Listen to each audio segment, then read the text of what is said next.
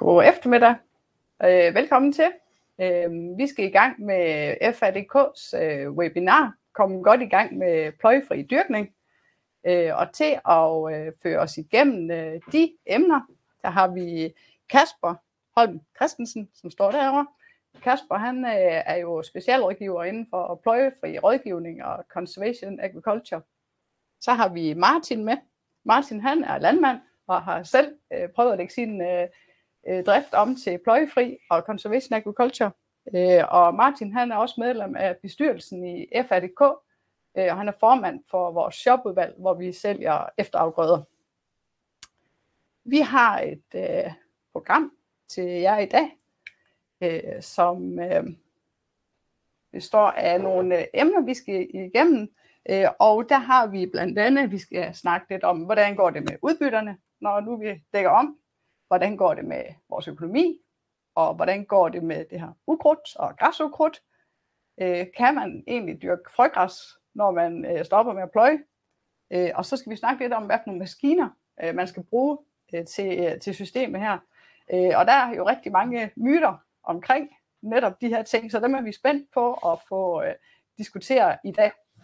Øh, og øh, oplæg her, det tager 30 minutter, Øh, og derefter så er der mulighed for at stille spørgsmål, øh, og I må rigtig gerne stille jeres spørgsmål allerede nu inde i chatten, og når vi så når til spørgsmålene, så vil vi forsøge at svare på så mange af dem som muligt. Og øh, nu vil jeg faktisk give ordet videre til Martin, som vil starte. Værsgo Martin. Tak. Jeg hedder Martin Molbo, og jeg er 47 år. Jeg er landmand ved Langå, Randers. Jeg er uddannet regnskabstekniker i 2000. Så havde jeg et IS med mine forældre fra 2001 til 2009. Og i dag der driver jeg 500 hektar i et meget varieret sædskifte med meget varieret jordbonitet også. Jeg har grise, 675 søer med smågrise, og jeg fæder ca. 7.000 slagtesvin og jeg har fem ansatte i stallen og en i marken. Og så bruger jeg så vidt som muligt CA-principperne, som jeg vil fortælle om i det her indlæg. Ja, ja og øh, mit navn det er så Kasper Holm Christensen. Jeg er planteavlskonsulent hos øh, Velas, og jeg sidder til daglig i Horsens. Og øh, her arbejder jeg med rådgivning, såvel pløjefri som, som pløjende, men har, en, har mange med, med pløjefri dyrkning. Det har jeg arbejdet med i, i cirka 20 år, og jeg kan rigtig godt lide at komme ud i marken, se hvordan det står, hvilke muligheder har vi derude, og derfor har jeg blandt andet slået fri for at lave EU-ansøgninger og er klar til at komme i marken, når det bliver forår, fra cirka eller fra en gang i februar måned. Og når foråret først kommer, så bruger jeg langt det meste af min tid ude i marken. Men øh, som måske lige så på billedet på foregående slide, jeg kan lige hoppe tilbage, øh, så kan vi se her, det er sådan den ek- ekstreme version af pløjefri dyrkning. Det er nu, når man etablerer sin raps øh, inden høst. Altså den er bare spredt ud, og så kan vi se, at rapsen kommer op imellem stubbene her, og det ser faktisk ganske tvivlsomt ud i rigtig lang tid, indtil rapsen kommer over de her stubbe. Øhm, og der er ikke noget rigtigt og forkert i det her med at pløje eller ikke pløje. Det skal vi huske, men man må rigtig gerne være nysgerrig på noget nyt. Når vi ser på lidt omkring de her ting, der bliver snakket om, omkring pløjefri dyrkning, så er det jo noget med udbytte. Kan vi holde det? Og jeg vil jo mene, at udbyttet falder ikke ved pløjefri dyrkning, men det kræver, at man gør nogle ting rigtigt. Og det er der jo rigtig, rigtig mange af jer, der har gjort gennem tiden. I har sået hvede efter hestebønder, efter raps. Og øh, hvorfor er det det? Hvorfor er det lige netop der, I gør det? Det er jo fordi, at der er en rigtig god jordstruktur. Jorden smuldrer rigtig fint i toppen, og ikke mindst, at I har en erfaring for, at det går godt. Det er jo så det, vi skal prøve at tage med ind i, øh, i det videre forløb med pløjefri dyrkning. Og det er jo sådan noget med at have fokus på at bevare den gode jordstruktur, Vi skal bruge nogle efterafgrøder, gerne noget frøgræs, hvis muligt, snithalmen, gode dræn og så videre. Og så ikke mindst, vi skal kun køre i marken, når den er farbar. Noget af det, at øh, der er en fordel, det er, at vi får oftest alle områder i marken med. Når man pløjer, så har vi, kender vi alle sammen de her bakketopper med, med lidt stiv ler på. Der, de står mange gange lidt golde efter etablering, og det er svært at, at få en pæn afgrøde der. Det får vi oftest efter et par år med pløjefri dyrkning, fordi at øh, vi laver det her smuld op i toppen. Så er der noget med ud, eller udbytterne i forhold til sædskiftet. Og der kan det godt være, at der er nogen, der skal lægge sædskiftet en del om i forhold til at, at holde udbytterne, og at det her system, det kan lykkes.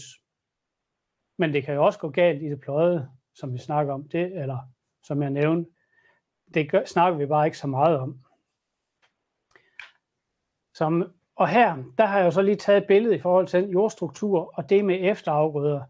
Her efterafgrøderne, de stod før høst, spredt ud egentlig lige sådan som rapsen var. Øhm, og det kan vi se, de bliver nogle store planter, flotte planter. Det, der er, man lige skal huske, det er, at halmen den er lagt ud her. Og der, hvor presseren har kørt derned af, der står altså en stribe, hvor der ikke rigtig er noget. Ellers etablering før høst giver langt større planter, som er en stor fordel for, at den kommer langt ned i jorden også. Så, men øh, Martin, hvad er det, du tænker, når, du, når vi siger udbytte? Jamen, min oplevelse af, af udbytterne, det er, at de er i hvert fald samme niveau som tidligere. En tendens til højere udbytte, og det tror jeg skyldes den her fremspiring, den er mere ensartet over hele marken. Men, men det man skal huske her, det er, at det er jo øh, det sker på grund af et lavere input af diesel, kemi og tid.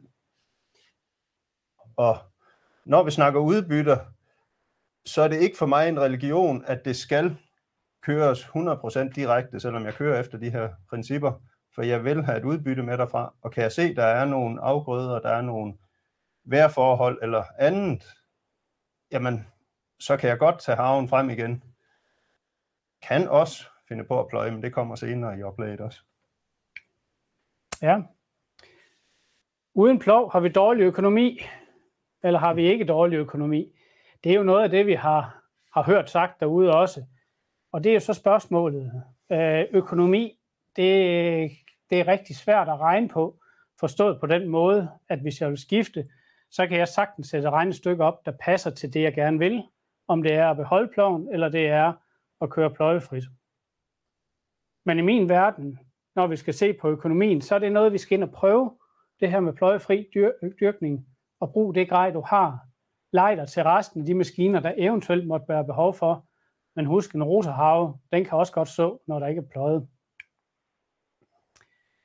Så skal vi også, øh, for at få den der gode økonomi, så skal vi jo drage os nogle erfaringer. Prøve lidt på nogle arealer.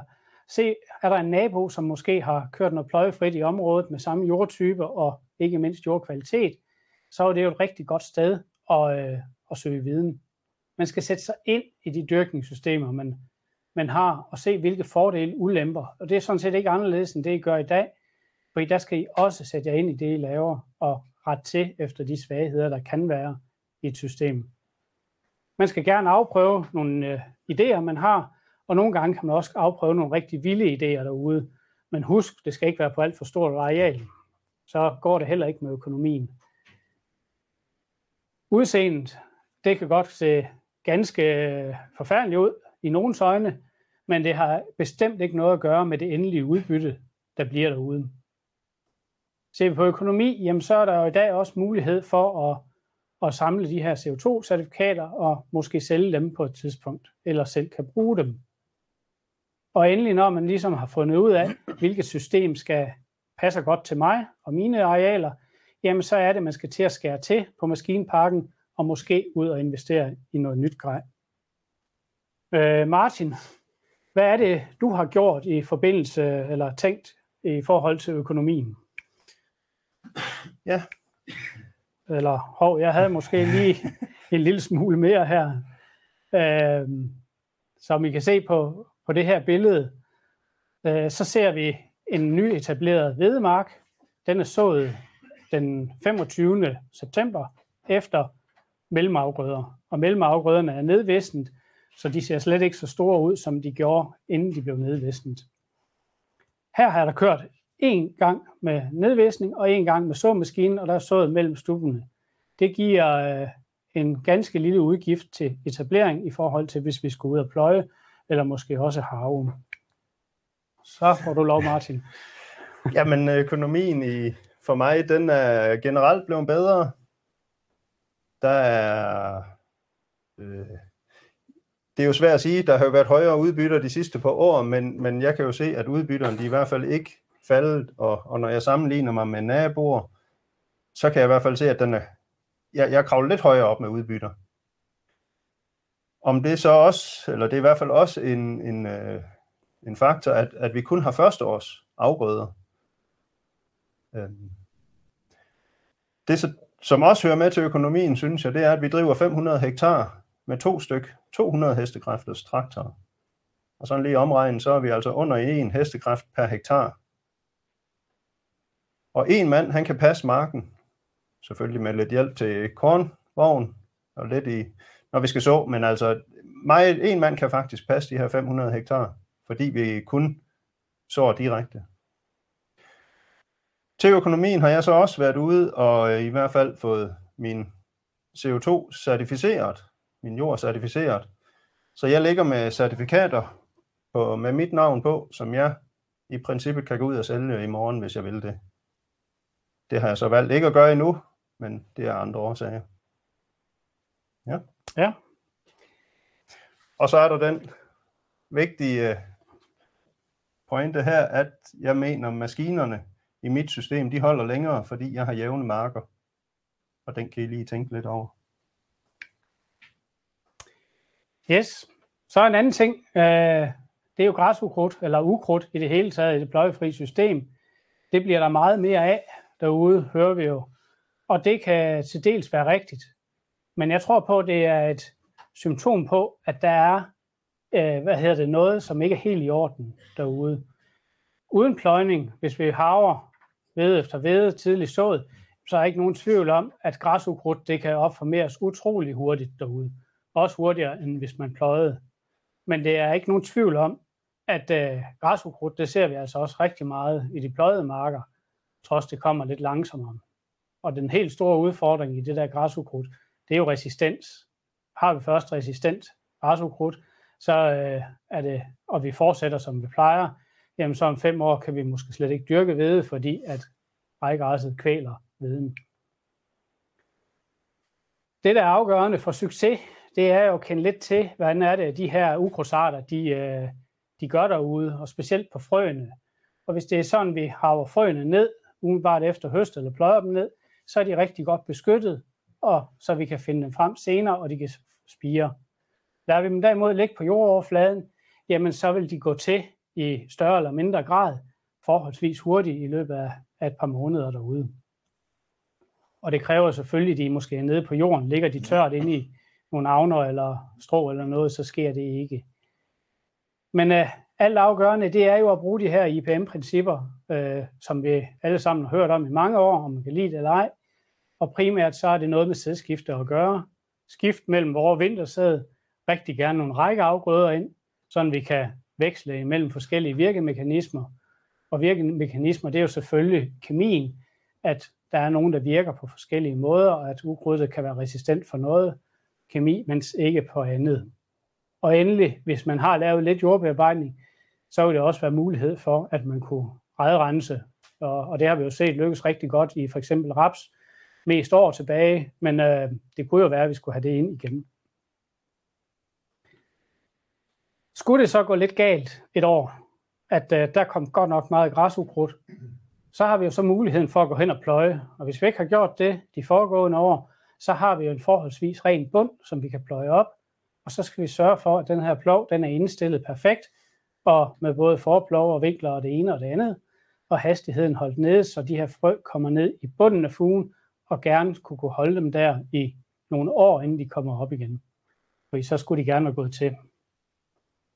Noget af det, der er helt afgørende også, det er maskinhygiejne. Og vi ved, at den der presser, den er fantastisk til at slæbe græs rundt. Så et krav må være til ham, der presser, at den er blæst rimelig godt af, inden den kører ud af marken, øh, så det ikke bliver slæbt med til næste, eller bare bliver spredt fra vejen af og ud. Og det kan vi jo tydeligt se, dem der bjerger rigtig meget halm, eller de områder, der har vi rigtig meget agerev, hale, rejgræs. Øh, og jeg har et eksempel på en, der bor midt i sådan et område, der faktisk kører pløjfrit, og han har stort set ikke græsproblemer. Og det er jo nok primært på grund af, at han også har lagt sædskiftet om, men har købt sin egen presser til en smule halm, han skal bjerge. Og øh, her der ser vi et billede. Det er en mark, der normalvis bliver pløjet. Her er den ikke pløjet, fordi det er efter raps. Og der kan vi se, at der spiger masser af rejgræs frem, og jeg ved desværre, at den er resistent, den her rejgræs, så det kan, kan både være i pløjet og ikke pløjet systemer, at vi finder græsset. Hvad har du oplevet, Martin, når vi kigger på det her? Jamen, øh, jeg har også oplevet problemer med græsser. Og øh, det er helt eller det, det har været der fra før jeg lagde om til pløjefri dyrkning. Så det er ikke et, et problem, kun fordi det er pløjefri. Det er fordi, det går hurtigere med pløjefri, hvor vi har, har de frø havet op i, i toppen af, af mulden. Og jeg har faktisk her i foråret øh, lavet en strategisk pløjning, hvor der var resistent rejgræs. Og netop som Kasper lige har været inde på, for nu, at vi prøvede at få indstillet ploven rigtigt. Vi var ikke så populær ved naboerne, eller de havde i hvert fald lige en, en klemme på mig, når jeg sådan lige skulle ud og låne en plov. Men det tager jeg med et smil, så det, det må de selv op. Øhm, ellers så bruger vi gerne øh, efterafgrøder til at skygge for ukrudtet. Det er en af de bedste måder, det er at lægge, læ, læ, nærmest lægge et sort plastik ud over marken. Det gør vi så, prøver vi at gøre med efterafgrøderne og få så let lys ned til bunden. Vi forsøger at blive skarpere til at time vores ukrudtsprøjtninger, og især græsukrudtsprøjtningen er ekstremt vigtigt, at vi rammer den lige ved start af, af vækstsæson. Og det kan godt ske, det er den første dag, lige efter frosten. Øhm. Og så vil jeg sige, ukrudt det er ikke blevet værre i det pløjefri system. Øhm. Hvis, slet ikke, hvis vi tænker lidt anderledes og laver det her sunde sædskifte. Og øh, jeg har omlagt mit sædskifte, som jeg sagde, har vi kun første års afgrøder og vi kan, jeg kan lige prøve at ramse det op. Det er vinterbyg, så har vi raps efter vinterbyggen, og herefter har vi hvede med efterafgrøder. Så har vi enten hestebønder eller havre ind, og så har vi hvede igen med efterafgrøderen, og så har vi vorebyg, og noget af vorebyggen bliver så lagt ud med frøgræsudlæg, men kun de marker, hvor vi ikke har gasproblemer. Ja. Yes, så øh, et nyt emne, det er kemi, eller kemiforbruget, det stiger, eller stiger ikke. Det er jo så et godt spørgsmål, hvad det gør i det pløjefri. Men i hvert fald så må vi jo sige, at øh, forbruget af ukrudtsmidler, det kan helt sikkert blive stort. Men det er, som jeg sagde tidligere, et, lidt et symptom på, at der er noget galt i systemet. Og som Martin sagde, det gode sædskifte, det skal, vi, det skal vi holde fast i. Og det er et af de vigtigste redskaber i den strategi. Øh, ser vi på forbruget af glyfosat, så er det jo sådan i Europa, at vi er, vi er mestre i Danmark med, med noget af det højeste forbrug. Der er nogle lande, der har. Og det, det kan der være mange grunde til. Men jeg er helt sikker på, at vi er ude og forsikre os rigtig meget. Når vi har en efterafgrøde stående derude, så bliver den nedvisten, og måske endda med en forholdsvis høj dosis. Hvis det er sådan, at efterafgrøden skal pløjes bagefter, så var der nok absolut ingen grund til at nedvisne den øhm, så burde vi bare pløje den ned, indstille ploven i stedet for, øhm, og så undlade det forbrug der. I det pløjefri system, der kunne vi måske nok også blive lidt bedre til at bruge en mindre mængde, have lidt mere styr på, hvilke ukrudtsarter er det, vi har derude. Er det væselhale, vi har, jamen, så ved vi, så skal der en høj dosis til. Det kan vi ikke undgå. Øh, men andre små græsser, hvis de er helt små, så skal der måske noget mindre til, end det vi rent faktisk kører med. Men ingen tvivl om, at øh, det er et must med, med glyfosat, specielt lidt pløjefri. Og rodokrudt, det skal jo selvfølgelig sprøjtes ned, når det er der. ser vi på skadedyrsmidler og svampemidler, øh, så bør de måske endda falde i det pløjefri system. Og det gælder specielt for skadedyrsmidlerne, for hvis vi ikke bearbejder jorden er nævneværdigt derude, jamen så går vi hen og beskytter de her nyttedyr, vi har, og så vil de øh, få større magt og hjælpe os med at bekæmpe alle vores skadedyr. Så det, det er den positive cirkel, når vi kommer ind i den. Det er jo selvfølgelig ikke nødvendigvis det første år, at vi har den, men den vil komme relativt hurtigt. Og her har jeg igen taget et billede med, og, og den kvikke ser opdager hurtigt, det har jeg haft med én gang, men øh, nogle gange kan man fortælle mange historier ud fra et billede af. Og øh, her der er meget lidt bearbejdning i det her tilfælde. Øh, så rækken, den er lige for skudt, så den ligger imellem de to stubrækker, der ligger, og dermed en meget lille bearbejdning af jorden, og det er lige med en lille fremspiring af græs. Så værsgo til dig, Martin. Hvordan har du set øh, kemiforbruget det har udviklet sig? Men øh, vi bruger mere Roundup. Det er ikke voldsomt meget mere, men, men vi bruger lidt mere, fordi vi bruger det jo før vi så det nu. Før vi så al, øh, alle afgrøder. Men vi bruger ikke noget før høst. Så skal det være virkelig slemt. Derudover så bruger vi ingen insektmidler. Stort set ikke. Vi har ikke sprøjtet øh, raps mod øh, glimmerbøsser, øh, jordlopper, det er også længe siden. Vi, øh, vi sprøjter ikke for lus i hvede. Vi øh, beskytter de dyr, vi har på jordoverfladen, og det er dem, der vi kalder nyttedyr eller prædatorer, som æder de øh, skadelige insekter. Så er der mindre ukrudt, der spiger frem, når vi ikke bearbejder jorden, og det synes jeg er meget tydeligt og, og, og igen en af IPM-redskaberne, som Kasper har snakket om, at vi kan bruge til at, at komme det her ukrudt til livs, især resistent ukrudt, når vi ikke har kemien mere. Og ellers så har jeg en erfaring fra foråret, hvor jeg havde to marker med hestebønder, og den ene der var pløjet, og den anden der var så direkte i en frøgræsdub, hvor den der var pløjet, der måtte vi godt nok ud og sprøjte mod bladrandbiler men den, der var så direkte i frøgræsstuben, der var ingen bladrandbiller. Og det synes jeg egentlig er et, et rigtig godt billede af det, vi ser øh, i, på vores marker. Ja. Yes. Det er jo noget af det, der måske giver god mening, at øh, løbebiller og så videre, de kan løbe rundt ned i bunden af den her frøgræsstub, og, og dermed bekæmpe bladrandbillerne eller andet. Øh, det næste emne, det er jo så øh, frøgræs i det pløjefri system. Og det har vi jo også her til hørt, at det kan være en, en udfordring. Og det er der ingen tvivl om. Det kan være en stor udfordring. Hvordan håndterer vi lige det? Men jeg ser også, at det kan være en stor mulighed. Fordi ser vi på frøgræsset, så har det jo en rigtig, øh, et rigtig stort rodnet op i det øverste jordlag, som er med til at give en super god jordstruktur. Og, og det, er jo, det er jo, hvad hedder det, betingelsen for de næste afgrøder, at det skal være godt og at etablere dem, og hvis man lige har bare 2 cm muld oppe i toppen, man kan placere dem i, eller der er porøs derop, så kan vi både lukke rillen, og, og det er lækkert at komme i gang for det, for det lille frø, der vi placerer derude. Der er ingen tvivl om, når vi øh, etablerer noget efter frøgræs, så skal vi jo have super meget fokus på, at øh, vi har lige høstet det her rækgræs, og der er ingen tvivl om, der vil være spildt lidt derude, som ligger på jorden og kan spire op i den næste afgrøde. Det kan selvfølgelig også være gamle andre ukrudtsfrø, der er derude, vi skal have, have fokus på. Men øh, hvis det nu rækker os, som det er for de fleste vedkommende, øh, så vil det jo være rigtig oplagt at lade den ligge til foråret, og som de fleste gør, det er jo måske at skære hestebønder i. Det kunne også være en anden vorafgrøde.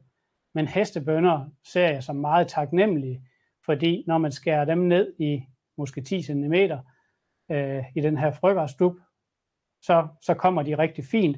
Og vi ved også, at hestebønder er rigtig gode til at give noget lækker muld op i toppen. Så godt plus godt, det bliver super godt til den næste hvedeafgrøde, vi skal have derude. Og øh, hvis frøgræshalmen den er snittet, og så vi så direkte i det i foråret, Og øh, så når vi kommer hen midt i sæsonen med, med hestebønderne og går ud og kigger i bunden af marken, så kan alt halmen være væk, og man tror simpelthen ikke, der har været en frøgræsstub derinde. Men det er simpelthen regnrummene, der er oppe og æde alt det organiske materiale, der er. Og det er jo fantastisk at, at se, når de arbejder for os. Ved, det kan selvfølgelig også lade sig gøre, men det er her, man udfordrer sig selv, måske mere end nødvendigt. Øh, der har frøene ikke fået lov at ligge ret længe på jordoverfladen, og der beder vi om, at det bliver, kan blive et problem med, med græsukrudt i sådan en mark. Og der bliver timing af ukrudtsprøjtningen utrolig vigtig. Og hvis den ikke er forenlig med fører derude, så øh, kan vi godt komme bagud. Så vores sæde vil altid være foretrække. Og når vi skal ud og etablere den her vores sæde, så skal vi sørge for, at det her græs, eller det her græstæppe, måtte, at det er vistent helt ned, sådan den er til at køre i. Om man så vil have lidt, det tror jeg faktisk ikke, man skal, eller man vil køre direkte i, i den måtte, der er. Her der er et eksempel øh, på det med hestebønderne. Og øh, som vi kan se der, hvor den røde ring er omkring, så øh, står rillen lidt åben, kan man se. Og øh, det er nu ellers gået meget godt her, når vi kigger på billedet, men i forgrunden kan vi også se, der mangler et par planter, og det er simpelthen fordi, at øh, så rillen, den står åben. Og det er med, med skiveskær, at der er sået her, og den havde også svært ved at skære dybt nok. Og, og det kunne man specielt se, når man kiggede i et hjørne af marken, hvor jorden var meget stiv. Der stod hestebønderne alt for ringe. Men Martin, jeg ved, du også har frøgræs i dit sædskifte. Øhm, hvordan øh, håndterer du det, eller hvilke fokuspunkter har du der? Ja, jamen jeg har også cirka 5-7% frøgræs i mit sædskifte. Og det har jeg jo valgt, fordi det er en, en god afgrøde, især til det her, som Kasper siger, det er det øh, pløjefri system, fordi det leverer en rigtig god muld i toppen. Men jeg så ikke frø i marker, hvor der er problemgræsser. Og det ved jeg ikke, det siger nok sig selv, men, men det er jo der, hvor man kan blive fanget i hvert fald. Jeg haver så forud for såning af vorebyggen med græsudlægget, fordi jeg kan godt lide, at der lige er lidt muld til, til de her små græsfrø, så de kan komme godt fra land. Og ellers så, øh, hvis der kommer lidt græs, sniger sig lidt ind, så, øh, så bruger jeg rygsprøjten, hvor der er behov for det. Yes. Så er der lige ganske kort om, øh, om valg af, af grej til det her, til maskinerne, som vi skal køre med. Jeg vil ikke ramse det hele op dernede nedad, men øh, brug det grej, som du har. Det kan være en god start, som jeg sagde tidligere. Så er der såmaskiner, der er det, det gamle, de gamle systemer, vi bruger, og så kan det være nye maskiner med, med skiveskær eller tandskærsmaskiner. Det kan I læse lidt mere om der. Og hvad havre angår, jamen så har vi en tandhav og en tallerkenhav. Det står der lidt om, hvad fordele og ulemper kan være ved dem. Men øh, jeg synes, man skal huske, at øh, dyb bearbejdning, det er ikke altid så nødvendigt, som man tror, det er. Så i hvert fald år to, tre derhen af, så kan man sagtens hæve øh, bearbejdningsdybden betydeligt. Og igen, leg, leg gerne naboens grej, når du har en special opgave ved jordbearbejdning eller såning. Og her er et enkelt eksempel på en tandskærsåmaskine, og hvis man kan se det inde i den øh, røde ring op til højre, så øh, er det et system, hvor der kører en lille helt smal spids og løsner jorden i op til, øh, op til 18 cm dybde, og så kommer der så et, et skær, der er lidt bredere bagved, som kan lægge frøene ud i et bånd, og, og så øh, lykkes det som regel ganske godt. Og en af de store fordele her er ved rillen, at så afdræner, afdrænes jorden op, hvor frøet ligger lidt bedre for vand, hvis der lige kommer et større regnskyld, i hvert fald for et stykke tid. Martin, du har også lidt maskiner. Ja. Jamen, jeg vil ikke remse dem alle sammen op. Mig, task og to traktorer. Så maskinen vil jeg lige øh, kort nævne. Det er en tandskær såmaskine. Godt nok ikke som den Kasper lige har øh, skitseret. Den her, den går kun ned i den dybde, øh, som jeg vil så i. Og hvis det er almindelig korn, de her 3 cm. Hestebønder kan vi godt gå i 8 cm med. Og det har vi egentlig rigtig fine resultater med i, i hestebønder og så direkte. Ellers så de næste par maskiner, Heva, Strile, 7 meter, kan vi så efterafgrøder med, eller strile dem ned i hvert fald, og Tallerkenhavn har vi brugt i år til at så alle efterafgrøderne med, fordi vi havde vurderet før høst, at det blev tidlig høst i år. Så vi, vi vurderede i hvert fald, at vi kunne nå det hele, og det kunne vi også godt. Sprøjte, gødningsbreder, en Amazon Senius stubhav, og den har vi også beholdt, og den kan jo gå i dybden også. Og det her med at gå i dybden, det er jo ikke, det, det gør vi ikke. Vi, vi har jo normalvis i 5 cm. Vi bruger den til, når vi har gylde, vi skal af med i foråret, hvor vi får forsuret gylden, fordi vi kører med faste kørespor. Så vi vil ikke have en tung gyldevogn ind og komprimere jorden.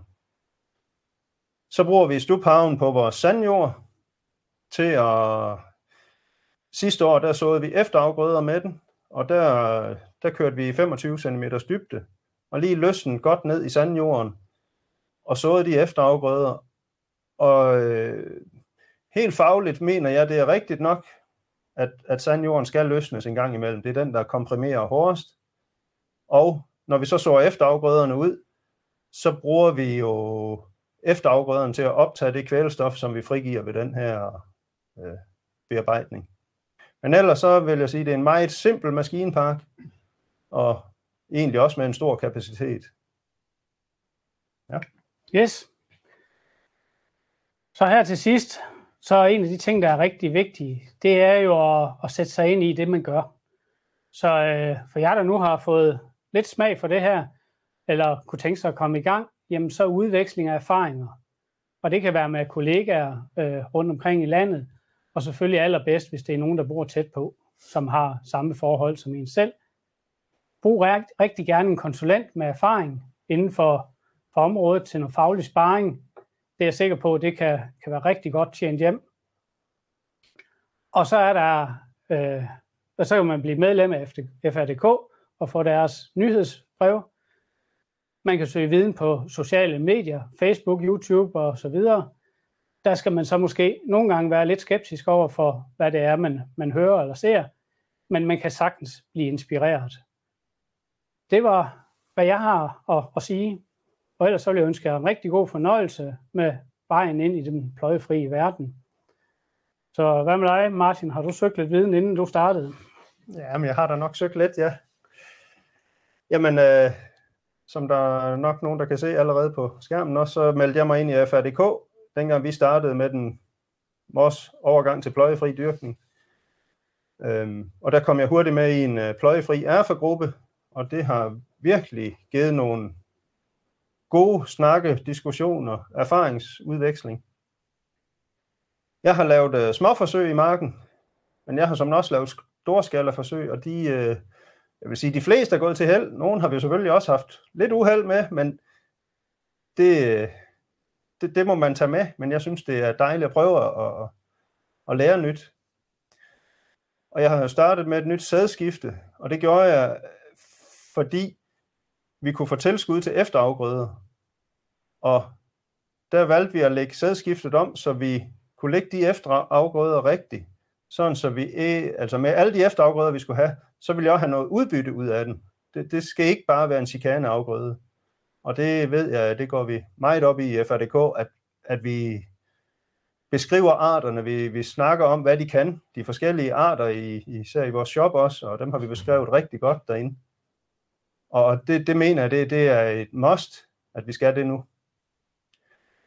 Så igen, jeg har ikke så mange naboer i området, der dyrker pløjefrit, men det vil i hvert fald have været et rigtig oplagt sted at søge viden. Og så vil jeg sige, at hvis vi alle laver et lille forsøg, og vi alle sammen deler den viden, om det er gået godt eller skidt, så tror jeg, at alle sammen bliver klogere. Vi behøver nemlig ikke at lave samme fejl, alle sammen. Og det vil jeg lade stå som mit sidste ord her.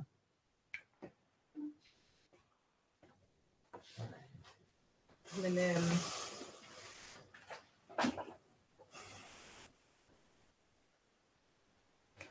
Kasper og Martin, tusind tak for en rigtig god gennemgang af de uh, ting, man skal overveje, inden man går i gang med det her dyrkningssystem.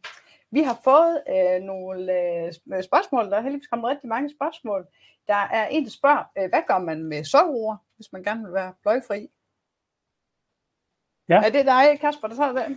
Det kan jeg godt prøve. Nu må jeg så tilstå, at jeg har ikke så mange, øh, eller jeg har ikke nogen, der kommer til, der har sukkerroer. Det er jo desværre blevet en mindre afgrøde i Danmark.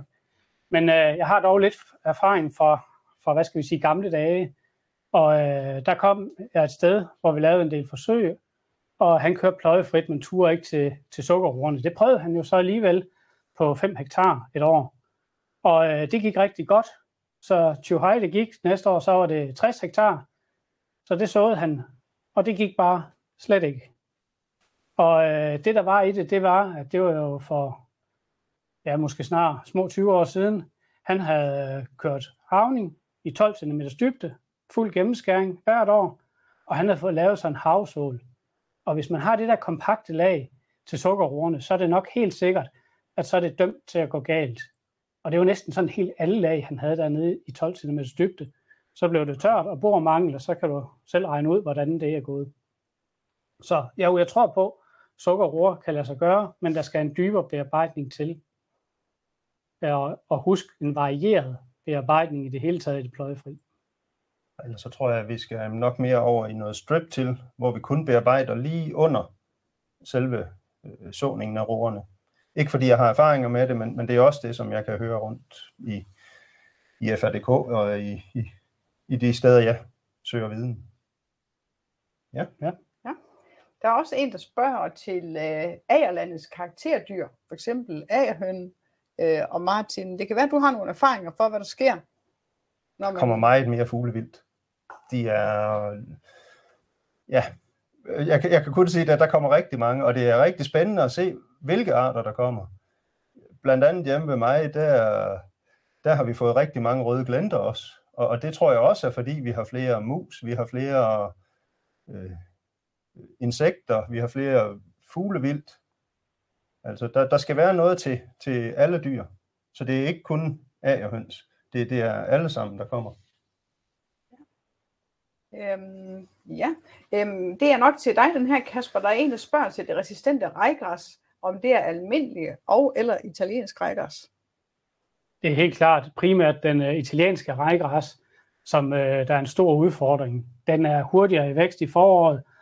Vi synes ikke, vi har temperaturen til at bekæmpe den. Den bliver for stor. Vi sprøjter på den, får den bekæmpet næsten, og så skubber vi til den her resistensudvikling. Øhm, så det er helt klart den øh, hvad hedder det, italienske, der er den værste. Ja. Øhm, og nu var du lidt inde på det. Der er nogen, der skriver her, at de bliver ked af at høre om al den snak om kemi, øhm, og øh, om vi altid bruger glyfosat, inden vi skal etablere en afgrøde. Øhm, det kan også være, Martin, du har, har du nogle erfaringer med det her? Der...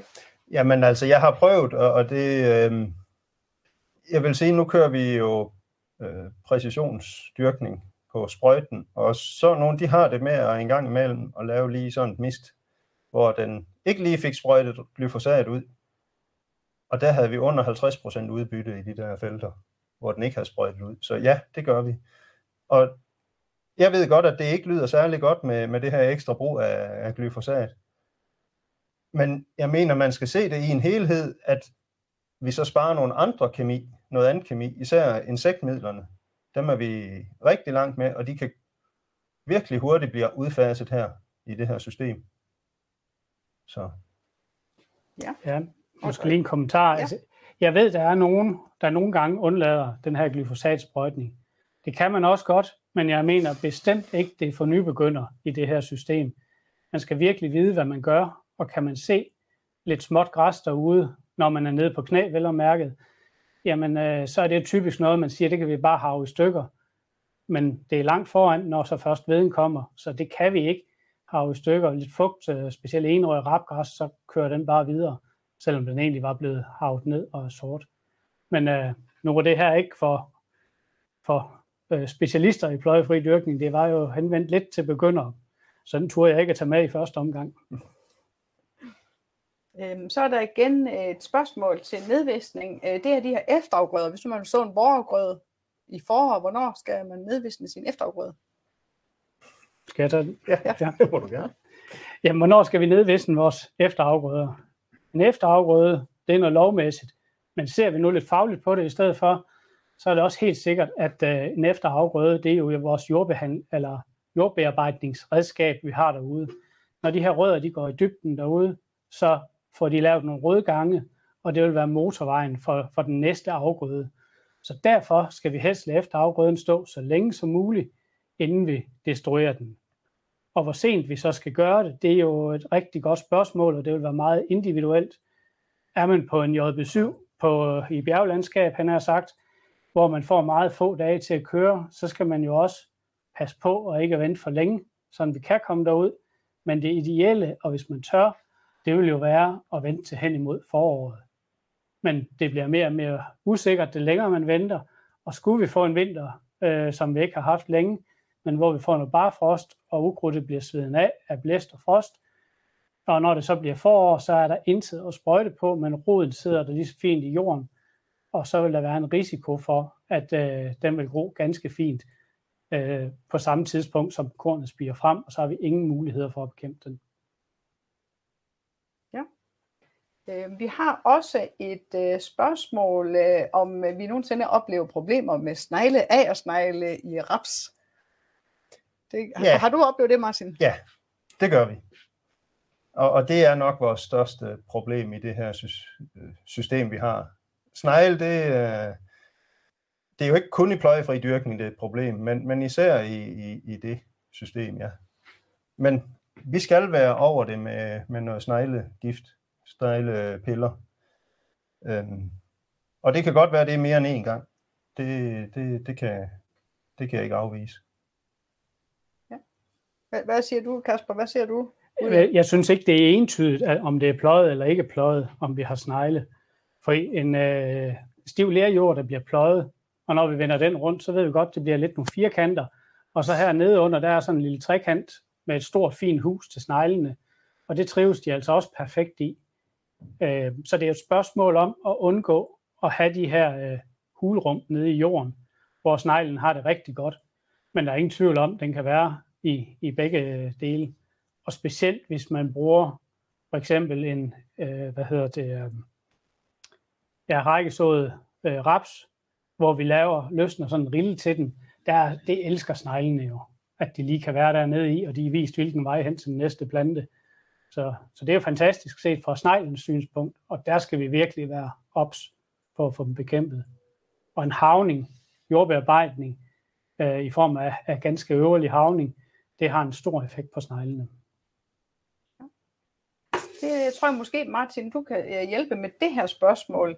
Fordi der er et spørgsmål til, hvordan vi registrerer den her kulstoflæring for at sælge CO2-kvoterne.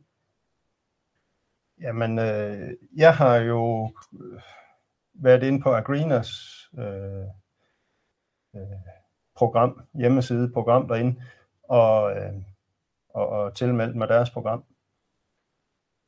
Og jeg, for mig, der tror jeg, eller jeg, jeg er ikke bekendt med, at der er andre i Danmark i dag til de her CO2-programmer. Jeg ved, der er andre i EU, men, men der tror jeg, man skal være noget mere inde i sagerne, før man begynder på det. Øhm, men jeg er da også, vil ikke sige bange for, men skeptisk ved det her med at sælge luft. Øh, faktum er bare, at der er rigtig mange af vores, især andelsselskaber, som, som, som gerne vil være med på det. Og jeg tror ved at, at have det dokumenteret, at, at de står med mit navn på, så skal de da i hvert fald spørge mig, inden jeg kan gå ud og sælge det nu. Og det er sådan den tanke, jeg har med det. Der er også et spørgsmål til Sandjord JB1, øh, hvor der er kartofler i sædskifte. Øh, det kunne måske også være en grovfoderproduktion på sandjord, øh, hvor en spørger, om dybdehavning ikke er et must for de jordtyper. Og det må vi nu nok sige, det er. Specielt de grovsandede jorder og det er jo en JB1, JB3 og, og JB5. Det er jo, hvis man skal overdrive lidt, så er det jo mursten, der ligger, altså helt firkantede sten, og når en bil kører forbi ude på vejen, så ryster jorden helt øh, en lille smule, og så pakker det fuldstændig sammen. Det er selvfølgelig den overdrevet version, hvorimod øh, finsand, det er runde korn, og så vil der være hulrum imellem i større grad. Men selvfølgelig, øh, selv på sandjord og på grov sandet jord, vil det kunne lade, lade sig gøre over tid, hvis man er virkelig dygtig til sine efterafgrøder og, og beholde en jordstruktur, hvor dyb øh, bearbejdning ikke er nødvendig. Men jo, som udgangspunkt, så er den. Men jeg er ikke sikker på, at man behøver at løse det hvert år. Det er i hvert fald min erfaring, at det kan sagtens, altså som jeg sagde sidste år, der lavede vi en dyb havning, før vi såede havre i foråret. Men nu har vi sået ved direkte i en havrestup, og den står fint. Der, den står helt fantastisk. Ja. Enig. Er det måske også øh, på sandjord, at man kan opleve nogle fordele ved, at man lader de her efterafgrøde rester ligge på toppen af, i marken? Det kan du ved begge. Både lerjord og sandjord. Ja. ja. Øh, så er der nogle spørgsmål til øhm, efterafgrøder. Øhm, igen går det på, øh, hvordan nedvisner vi dem bedst om efterår, og øh, kan man øh, måske øh, i stedet for at nedvisne dem, øh, mekanisk nedbringe dem, altså med en trumle. Øh, og så øh, i tillæg til det, hvis I kan huske alle spørgsmålene, om der er nogen efterafgrøde, efterafgrøde typer, der øh, egner sig bedst til det system. Det, det kan være, at Kasper skal svare på den med øh, øh, nedbringelsen af dem, og så Martin, det kan være, du kan ja. den med sorterne. Ja. ja. Man kan jo sige, når vi ser på øh, Nej, undskyld, nu tabte jeg lige tråden. Det var, det var hvordan vi nedbringer dem bedst, hvornår vi gør det, ja. og om man kan gøre det me- mekanisk. Ja. Øh, som sagde før, jamen gerne så sent som muligt, at vi, vi tager livet af dem. Og det er specielt dem her, som øh, ikke er kommet i blomst endnu. Men typisk står der også mange nede i bunden, som er, er mindre planter, og de vil arbejde for os længe. Om vi behøver at nedvisne efter afgrøderne? Nej, det gør vi absolut ikke. Det mener jeg ikke, vi skal tænke på at nedvisne efter afgrøderne men det er mere det, der kan være under efterafgrøderne, altså lidt græsukrudt øh, eller andet, som vi skal tænke på at nedvisne. Og øh, for, for ham, der har lidt is i maven, jamen, så mener jeg jo helt klart, at vi skal vente til så måske frosten den lige tager fat, hvis man nu er ude i nogle, nogle store efterafgrøder, der, der står op i den her højde. For i, i nogle tilfælde kan det være svært at komme helt ned og ramme jorden. Så lad gerne lige frosten tage pynten af efterafgrøderne, så der er mulighed for at ramme det, der står nede i bunden. Fordi det er det, der er det vigtige. Øh, så er spørgsmålet selvfølgelig, om man kan køre igennem en have, hvis man har nogle, nogle rigtig lange efterafgrøder. Men er vi på en lidt lettere jord, og frosten først har været der, så vil de fleste områder af Danmark have fået så meget frost, at stænglen den bliver sprød til foråret og springer. Jamen, jeg har også prøvet at trumle efterafgrøder ned i december måned, og det virkede fint. Der var øh, efterafgrøderne, de dør jo af det, fordi de øh, frost, vi, vi sprænger dem, og frosten kan virkelig komme ind i, i øh, stænglerne og, og bryde de her øh, stængler. Men, men det er jo græsset, ja, helt sikkert. Det er det, der er i bunden, vi skal have væk med. Men det kan vi så vente med til foråret, lige før såning. Eller hvis det er hestebønder, efter såning, hvis vi kan håndtere det. Så og hvordan har du erfaring for, øh, og også nu øh, tænker på, at vi selv, er afgrød, mm. efterafgrød frø, øh, hvad hedder det, er der nogen, der er bedre egne i deployfri end andre? Øh, det ved jeg faktisk ikke helt, om, om, om der er nogen, der er bedre egnet end andre. Altså, de store skal jo i hvert fald øh, destrueres på en eller anden måde, de høje. For ellers så, i hvert fald hvis vi haver, så, så går det, så, så bliver det et problem at så igen. Jeg tænker, at det optimale artvalg, eller valg af arter, det er arter, altså flest muligt. Gerne en olierække, der går i dybden og får lavet en motorvej der til den næste rod, og, og lige sådan have noget, der er, er mere finmasket oppe i toppen. Og når vi skal gøre det her spændende, så øh, vil vi gerne have mange arter med, og så kommer vi gerne lidt i kambolage nogle gange med, med regelsættet, hvis vi ikke kan komme udenom det. Og, og der vil der være rigtig mange, der ikke kan med de krav, der stilles i dag i de, de fleste områder af landet. Så har vi, jeg tror, vi tager øh, det sidste spørgsmål nu. Øh, vi har et spørgsmål til Roundup igen. Øh, hvad med økonomien, bliver der spurgt. En tur med Roundup koster i dag det samme som en pløjning per hektar. Hvordan hænger det sammen med, at vi skal ned med Roundup-forbruget? Altså, øh, jeg mener ikke, det er helt rigtigt, at det er samme økonomi. Fordi jeg mener, når vi har været igennem med en pløjning, så har vi ødelagt overfladen af jorden. Vi har fået alle vores øh, regnorme gange destrueret. og det efterfølgende genetablering for de her dyr, vi har på overfladen, det, det mener jeg ikke, vi kan lige gøre op på den måde der. Det kan godt ske helt, helt nøgternt, at, at, at det er samme pris, men, men det mener jeg slet ikke, det er. Nej, det er du nemlig ret i. Altså, man, man kan jo altid diskutere, hvad, hvordan man skal se på de her systemer. Men noget af det her, det er nok også en mere dykningssikker jord, når vi først får øh, opbygget en stabil jord, og det ved dem, der kører maskinstation i hvert fald, at øh, det første, de ringer til i foråret, når de skal ud og køre gylde, det er dem, der kører pløjefri, fordi der kan jorden bære. Og når vi først har opbygget den der bæreevne, øh, så vil vi jo ødelægge den.